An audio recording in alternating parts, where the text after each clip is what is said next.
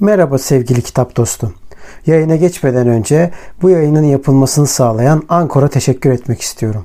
Ücretsiz olan Ankor, podcast'inizi doğrudan telefonunuzdan veya bilgisayarınızdan kaydetmenize ve düzenlemenize olanak tanıyan araçları mevcut. Ankor, podcast'inizi sizin için dağıtır. Böylece Spotify, Apple Podcast ve daha pek çok yerde sesiniz duyulabilir. Üstelik minimum dinleyici olmadan podcast'inizde para kazanabilirsiniz. Tek bir yerde podcast hazırlamak için ihtiyacınız olan her şey Ankor'da. Yayına geçmeden önce hadi vakit kaybetmeden ücretsiz Ankor uygulamasını indirin veya başlamak için ankor.fm'e gidin. Şimdi podcast'ime geçebiliriz.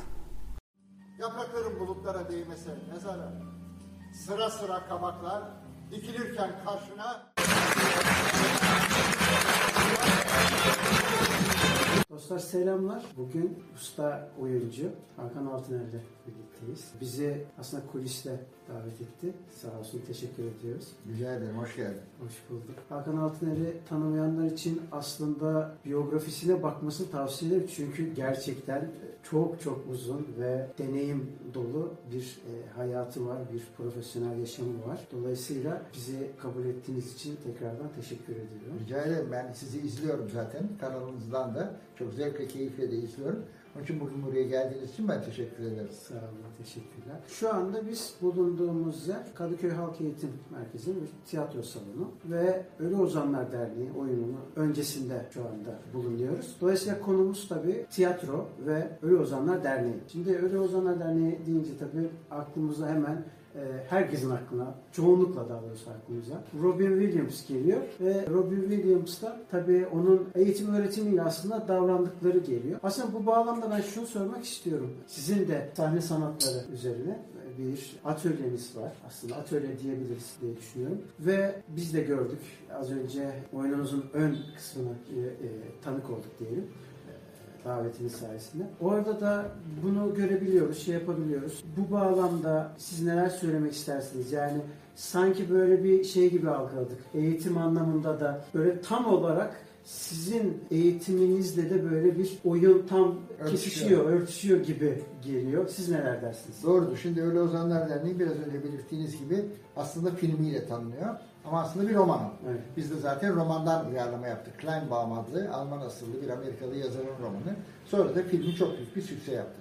Ölü Ozanlar Derneği'ni sahneye taşıma fikri bana zaten işte bu eğitim niteliğinin tiyatro çatısı altında çok uygun olacağı düşüncesinden geldi. E, Hem orada insanlara söylemek istediklerimizi her tiyatrocu gibi perdeyi açtığımız, her zaman yaptığımız gibi söylemek istiyoruz. Hem de bunu bir okulun çatısı altında düzeni, eğitim düzenini, öğrenci-veli ilişkilerini, onların çarpık taraflarını, doğru taraflarını, insanların idealleri peşinde koşmalarının ne kadar kıymetli olduğunu, burada yollarına çıkacak engellerin onu bazen nasıl umutsuzluğa da sürükleyebileceğini ve bunların çözüm yollarını söylemek istiyoruz. Ölü Ozanlar Derneği gerçekten bu konuda dört dörtlük bir eser. Bir okulda 1957 yılında Amerika'da Welton Koleji diye geçen bir okuldaki öğrencilerin bir bölümünün kendi doğrultularında istekleri, tavırları, dünya görüşleri ve dünya üzerindeki duruşlarıyla idarenin zaman zaman çatışması her zaman olur biliyorsunuz. Disiplin isteyen bir idarecileri var, bir müdürleri var. Ve sonra da o okula eski bir mezunun, çok eski bir mezunun edebiyat öğretmeni olarak geri gelmesi ve onları da o öğretmen aracılığıyla ufuklarının genişlemesi. Hatta oyundaki Val Keating bu karakter benim canlandırdığım hoca. Onun bir lafı var. Kelime haznenizi genişletin çocuklar. Kelime haznenizi genişledikçe dünyanızın genişlediğini göreceksiniz. Çünkü fikirler ve kelimeler dünyayı yönetecek güce sahiptirler diyor. Oyunun özünde aslında bu var.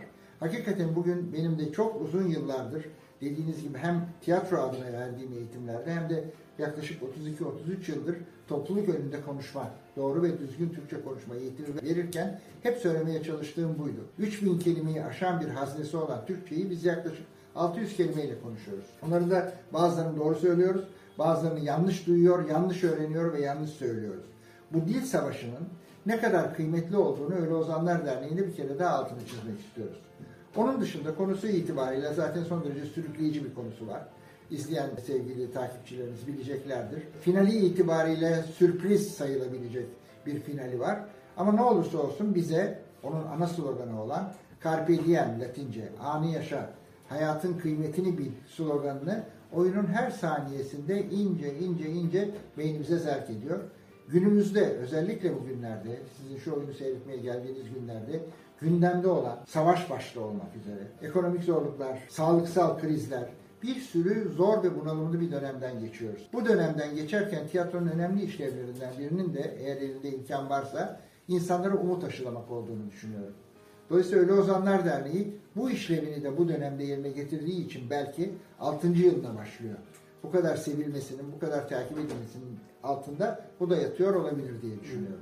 Peki e, Bay Keating'e baktığımız zaman canlandığınız karakterde de e, şiirle olan bağını zaten yani isimden de belli olarak görüyoruz. Evet. Siz peki şiir hakkında neler düşünüyorsunuz? Ben şiir hakkında, sadece şiir hakkında değil, total olarak edebiyat alanında oldukça iyi bir okurum. Hem eski şairleri okumayı çok severim, onların dillerindeki gizemi, musikiyi keşfetmeyi çok severim. Hem de yeni çıkan şairleri de takip etmeye çalışıyorum.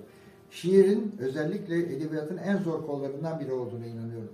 Benim gözümde şair bir kuyumcudur. Bir mücevherler arasından en güzellerini seçip kendine özgü bir dizi, dizilimle bize sunan kişidir. Ama ne zaman ki o şiir, bakın son zamanlarda özellikle sosyal medyada çok moda oldu Cemal Süreyya'dan, Edip Cansever'den, Can Yücel'den dizeler paylaşmak. Bunun sebebi günceldeki duygunun geçmişte de aynı olması. Ortak duygularımız var. Örneğin sevgi. Sevgi meselesi insanlara, ırklara, zamanlara göre değişebilir.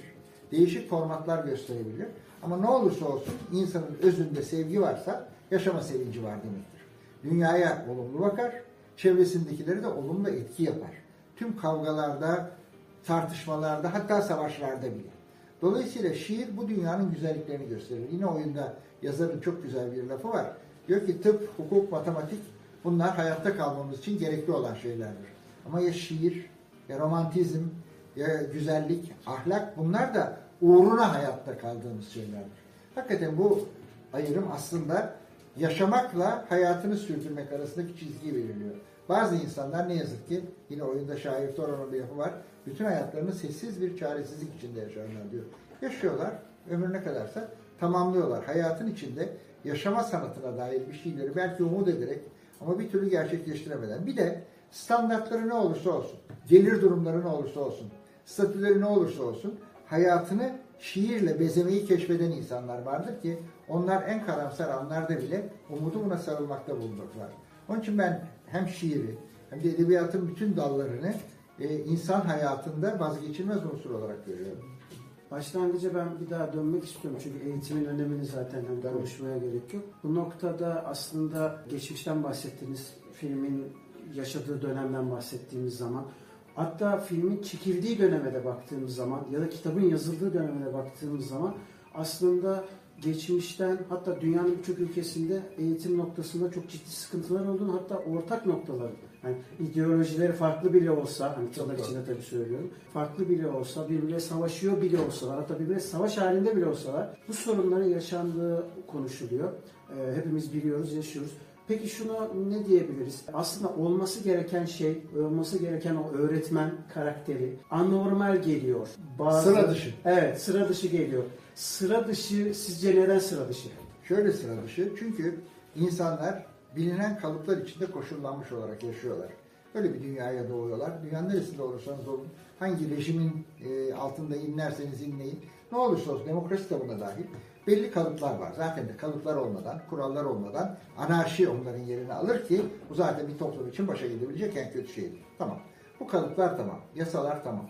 Ben mesela hayatım boyunca şunu tartıştım ve öğrencilerime de hep aynı tartışma konusunu açıyorum. Şimdi bir şeyin yasak olmasını anlıyorum. Kanunda belirlenmiş. Sen bunu yapmayacaksın yasak. Hatta aynı kanun yapıcı bunun cezalarını da öngörmüş. Peki ayıp nedir? Yani ben bunu hep merak ediyorum. Ayıbın kriterlerini kim belirledi? Bunu yapma çok ayıp. Aa ona öyle davranma çok ayıp. Burada böyle yaparsan çok ayıp. Neye ve kime göre? Bu kadar görece, bu kadar relatif bir kavram zaman zaman çok ciddi baskı unsuru olarak kullanılır. Özellikle çocuklara. Eğiticiler tarafından da kullanılır. Din yoluyla kullanılır. Başka yasaların saptırılması yoluyla kullanılır. Hiçbir şey olmasa kendi aile düzeni içinde kullanılır. Ha bunların yüzlerce doğrusu var. Hiçbirini inkar etmiyorum.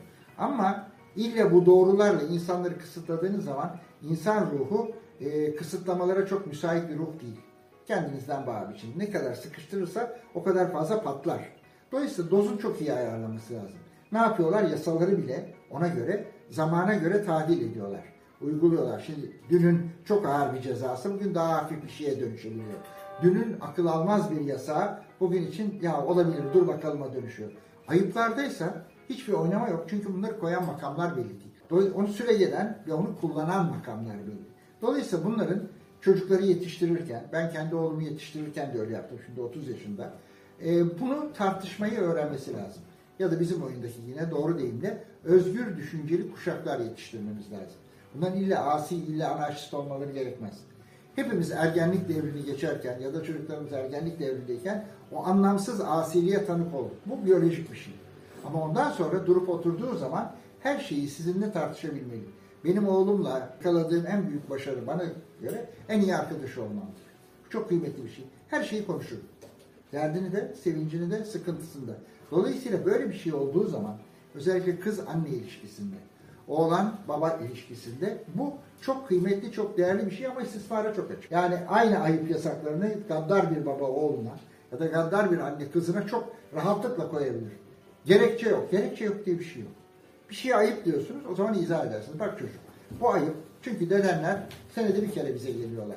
Senin aynı zamanda arkadaşlarına gezmeye gitmen ayıp olur onlara. Bu fedakarlığı yap evde otur. Bak 30 saniyede bitirdim cümleyi. Oysa dedenler geliyor ayıp çıkma sokağa. Hemen hemen aynı saniyede ama çok irkiltici bir şey. Bunun gibi yüzlerce örnek sayabilirim. Lafı uzatmak için söylemiyorum. Asıl olan çocuklarımızı bizden sonra gelir. Şimdi Z kuşağı falan bir takım şeyler var ya. Asıl onun içinde yatan şey çocukların özgür kafalı insanlar olmalarını ve eski deyimle söyleyeceğim bunu izleyicilerimiz anlar. Muhakeme kabiliyeti diye bir şey vardır. Yani gözlemleme, tartma yeteneği. Çocukların bunu kazanması lazım. Size bunu ille sesli olarak karşı çıkmayabilirler. Ama düşünecek. Şimdi babam böyle dedi. Ahmet'in babası da şöyle diyor. Hmm, bunun ortak bir yolu var mı? Hangisi haklı? Haksızı da seçebilir. Problem değil. Yeter ki dua edin. Eğer Ahmet'in babasının size haksız gelen bir tavrını görmüşse gelip sizinle tartışsın. Şikayet etmek anlamında değil. Baba sen bana saat 12'de evde oluyorsun ama bak Ahmet'in babası yaz vakti bu. Sabaha kadar çıkabilirsiniz diyor. Niye sen böyle dedin? Siz o soruyu da ben öyle istiyorum diye cevaplarsanız çocuğu kaybedersiniz. Oturur bak burası şöyle bir yer. işte şu olabilir. Bu biraz biraz vakit ayırmak. Biraz zaman ayırmak. Bu çok önemli. Bizim daha önce oynadığımız halinde repertuarımızda olan bir oyunumuz daha var. Anneme artık dur lazım diye. Orada da Neveser Hanım karakteri var. Soylu bir İstanbul hanımefendisi. Çocuğuyla hep çalışmaktan, etmekten, çalışma hayatından çocuğuyla birlikte büyümeyi kaçırdığını kızıyla çok geç fark ediyor. O zaman kendiyle hesaplaştığı zaman aynı şeyi söylüyor. Ben her şeyi çok ciddiye aldım. Yani çocuk yetiştirmeyi. Ne anlamda ciddiye aldım? Mutlaka bale öğrenecek, piyano öğrenecek, spora gidecek, şunu yapacak, bunu yapacak. Hiçbirinde ben ona şunu yap demenin ötesinde bir şey yapmadım. Oysa ne yapabilirdim? İster misin diye sorardım. Birlikte gidelim mi? Bundan keyif alıyor musun desem bambaşka bir şey olacaktı. Buna da katılıyorum. Zaten tiyatronun güzel doğruları yansıtmasının en iyi örneklerini söylüyorum şimdi. Şimdi işte zaten buradan hemen lafı çok uzattım biliyorum ama tiyatronun varlık sebebine geliyoruz. Tiyatro sadece gelelim. iki saat boyunca ya gülelim ya üzülelim ya düşünelim filan bir aracı değildir. Dursunuz, düşünürsünüz. Benzeşmeler başlar. Mesela komedinin en bilinen kuralı şudur. Sahnede en çok düşen bir adama, yakalanan bir çapkına dolapta filan gülersiniz. Çünkü bu benim başıma gelmedi diye gülersiniz. Ay hakikaten gelse böyle. Komedinin unsuru bu. Dramlar aynı şeydir. Özleştirirsiniz. Bir tiyatronun ana amacı budur. Duracaksınız. Günlük kargaşadan bir sıyrılacaksınız bir buçuk iki saat için. Bir düşüneceksiniz hakikaten ya. Ben ölü ozanlarda çıkışta gençlerle çok sık konuşuyorum filan filan. Hepsinden duyduğum en güzel cümle ne biliyor musunuz? Böyle üniversite gençleri. Benim de ilkokulda bir hocam vardı. Benim de lisede edebiyat öğretmenim var.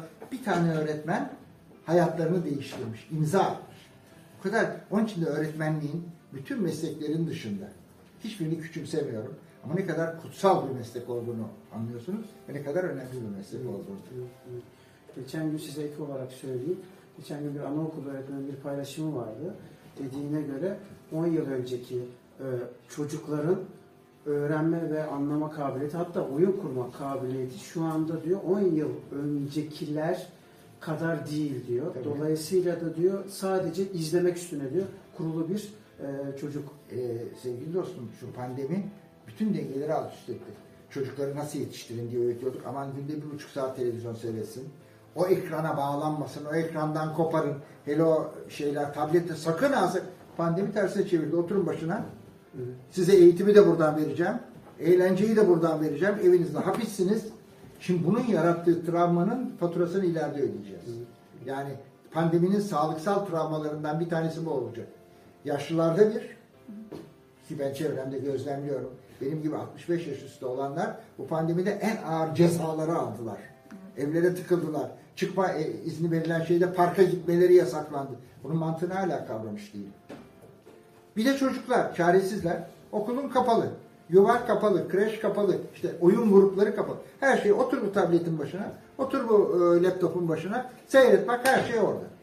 Tam de tersine çevirdik. Bunun çok ciddi zararını göreceğiz ileride. Ben öyle düşünüyorum. İnşallah yanımda. Evet, evet, maalesef, maalesef. Şunu sormak istiyorum. Şimdi Z kuşağından Evet. bahsettiniz. Ee, bu Z kuşağından bahsederken mesela tabii sosyal medya, Z kuşağı deyince sosyal medya. Bir de oy meselesine düştü. Herkes onun telaşesinde. Aynen. İnternette kazanacağız vesaire gibi şeylere döndü maalesef. Tek dert buymuş gibi. Şimdi bu bağlamda baktığımız zaman internet özelinden aslında sinemanın da ya da tiyatronun da ya da edebiyatın da bu konuda özellikle Türkiye'de çok ciddi sıkıştırıldığını görüyoruz. Ee, ve bir yönüyle de hızlandırıldığını ve bu hızın da kendi kendini tükettiğini e, en azından e, gözlemlerden vesairelerden görüyoruz ya da uzmanlar söylüyor vesaire. Bu konuda neler söylemek istersiniz? Bu teknoloji acaba tiyatroyu da ve dilim varmıyor ama tüketiyor mu acaba? Şöyle bir şey var. Ben size bir örnek vereyim. Biraz fazla uzun yaşayınca deneyimleriniz çok oluyor. Şimdi yıllar önce bu televizyon yeni parladığı zaman yani 70'li yıllar 70-75 arası Türkiye'de de bütün dünyada da tiyatronun canını okudu. O zamanlar e, daha düşünün biz yeni mezun olmuştum ben konservatuvardan filan büyük bir kampanya vardı ve tiyatro için bir müzelik sanattır artık.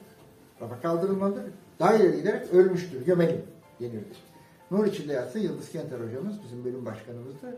Çıkardı televizyonda özellikle bir söyleşiye gider ve derdi ki 3000 yıllık bir sanat ölmez. Çünkü tiyatro en basit tabiriyle, deyimiyle, anlatımıyla insanı insana insanla anlatan sanat. Bu kadar basit. Araya bir ekran, bir başka sinema perdesi, makine filan girdiği zaman aynı tadı vermez. Ama o çılgınlık şey oldu. İkinci Dünya Savaşı sonrası özellikle Amerika'da başlayan o refah dönemine özenme şeyi büyük müzikaller hala da sürmekte olan dev prodüksiyonları doğurdu. Ben o yıllarda böyle bir 80'li yıllarda sanıyorum çok ciddi bir Alman dergisinde Theater Heute diye hala çıkar çok iyi bir tiyatro dergisi. Orada okudum. Diyor ki Alman tiyatrosu giderek batağa saplanıyor. Onlar da büyük müzikaller yapmaya başladılar. İmkanları da var. E, seyirci sayısında hem değişme var. Çünkü müzikallerin seyircisi turist. Hala öyle. Hem de gerçek Alman seyircisinde bir düşme var. Ona ne yapacağız? Bunlar tabii her şeyi ciddiye alan bir millet olduğu için bu konuda çok ciddi bir çalıştay topladılar. Ve onun da raporları yayınlandı. O raporları da okudum ben orijinalinden. Raporlarda diyor ki biz insan kavramına önem vermeyi unuttuk. Tiyatroda.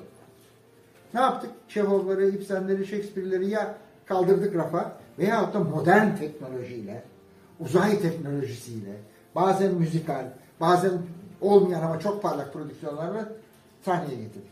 Ve içindeki insanı unuttuğumuz için seyirci o insanı bulamadığı için tiyatro salonlarımızı terk etmeye başladı. Bir plan yaptılar. Tam tarihini size veremem ama 80 ile 90 arasını kapsayan bir plandır.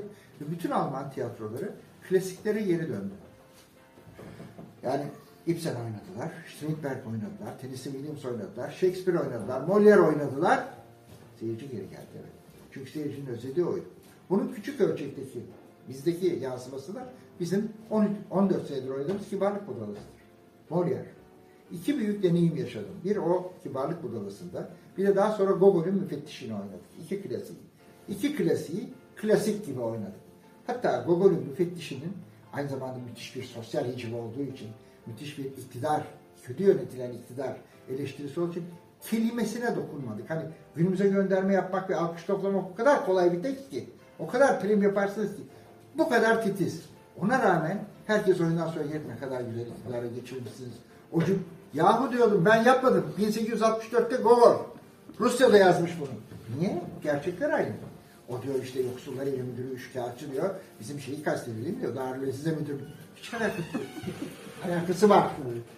Tiyatronun bütün başarısı onun için iktidarlar sağ, sol, e, faşist hiç fark etmez tiyatroyu sevmezler. Çünkü tiyatro o andadır. Canlı yayın gibi. Canlı yayını bile görüyorsunuz tık kesiyor, reklamlara giriyor. Tiyatroda bu çözülüyor. Perdeyi kapattıracaktı ya. Onun için de tiyatronun perdesi açılsın pek istemezler, pek sevmezler. Ama bu savaşı daima tiyatro kazanır. Kazanmaya da devam edecek. Çünkü dediğim gibi asıl topluma insanca yaklaşan sesiyle, nefesiyle ve en önemlisi şu anda söylediğim şeyle. Şimdi bu röportajı yaptık. Siz e, geri dönersiniz. Burada beğenmediğiniz bölümleri atarsınız. Size uymamış bölümleri. Ben de hiçbir şey diyemem. Bu siz, Hepimiz televizyonda çalışıyoruz. Hepimiz film çeviriyoruz sinemada. Biliyoruz ki onlar içinden seçecekler. Tiyatroda onların deyimiyle ya montajda hallederiz gibi bir şey var mı? Yok. Tiyatronun bütün büyüsü buradadır. Son olarak çok da vaktinizi almadan bir sizi de yakalamışken, bir ustayı yakalamışken e, gelenektendir diyelim. Bir anınızla güzel bir anınız varsa eğer. Tiyatro ile ilgili. Evet, tiyatro ile ilgili. Tiyatro ile ilgili anım biraz sonra en tazesi gerçekleşti. Çocuklar çekimin farkında olmadığı için bağırarak geldiler. Bakın bir anı oluşturdu. Karşıdan. Bunun gibi, bunun gibi onlarca anımız var. Ama burada anı anlatmaktan çok bir şükran borcunu izin verirseniz yerine getireyim. Her fırsatta söylüyorum. Ben İstanbul Belediye Konservatuvarı mezunuyum. Hukuk fakültesiyle beraber okudum. O zaman imkan vardı. Çok şanslı bir hoca kadrosuna sahiptik. Başta da hepsi nurlarda yatsınlar. Sevgili Yıldız hocamız, Yıldız Kenter olmak üzere, bölüm başkanımız. Çetin İpek Kaya, Seyit Mısırlı, Melih Cevdet, Anday Sabahattin Kudret Aksal bizim hocalarımızdı. Ben onların borçlarını ömrümün sonuna kadar ödeyemem. Ne öğrendimse, hayata dair, sadece tiyatroya dair değil, hayata dair, nasıl davranmam gerektiğini, doğruyu nerede aramam gerektiğine dair ne öğrendimse onlardan öğrendim. Onun için ana anlatmak yerine hepsi için rahmet istiyorum. Nurlarda uyusunlar, ışıklarda uyusunlar, huzur içinde uyusunlar. Dilerim ben de bir gün gözümü kapatıp gittiğim zaman bir öğrencim de benim arkamdan böyle bir demeç verir. Bu kadar basit. Çok teşekkür ediyoruz. Rica ederim efendim. Ben teşekkür ederim ilginize.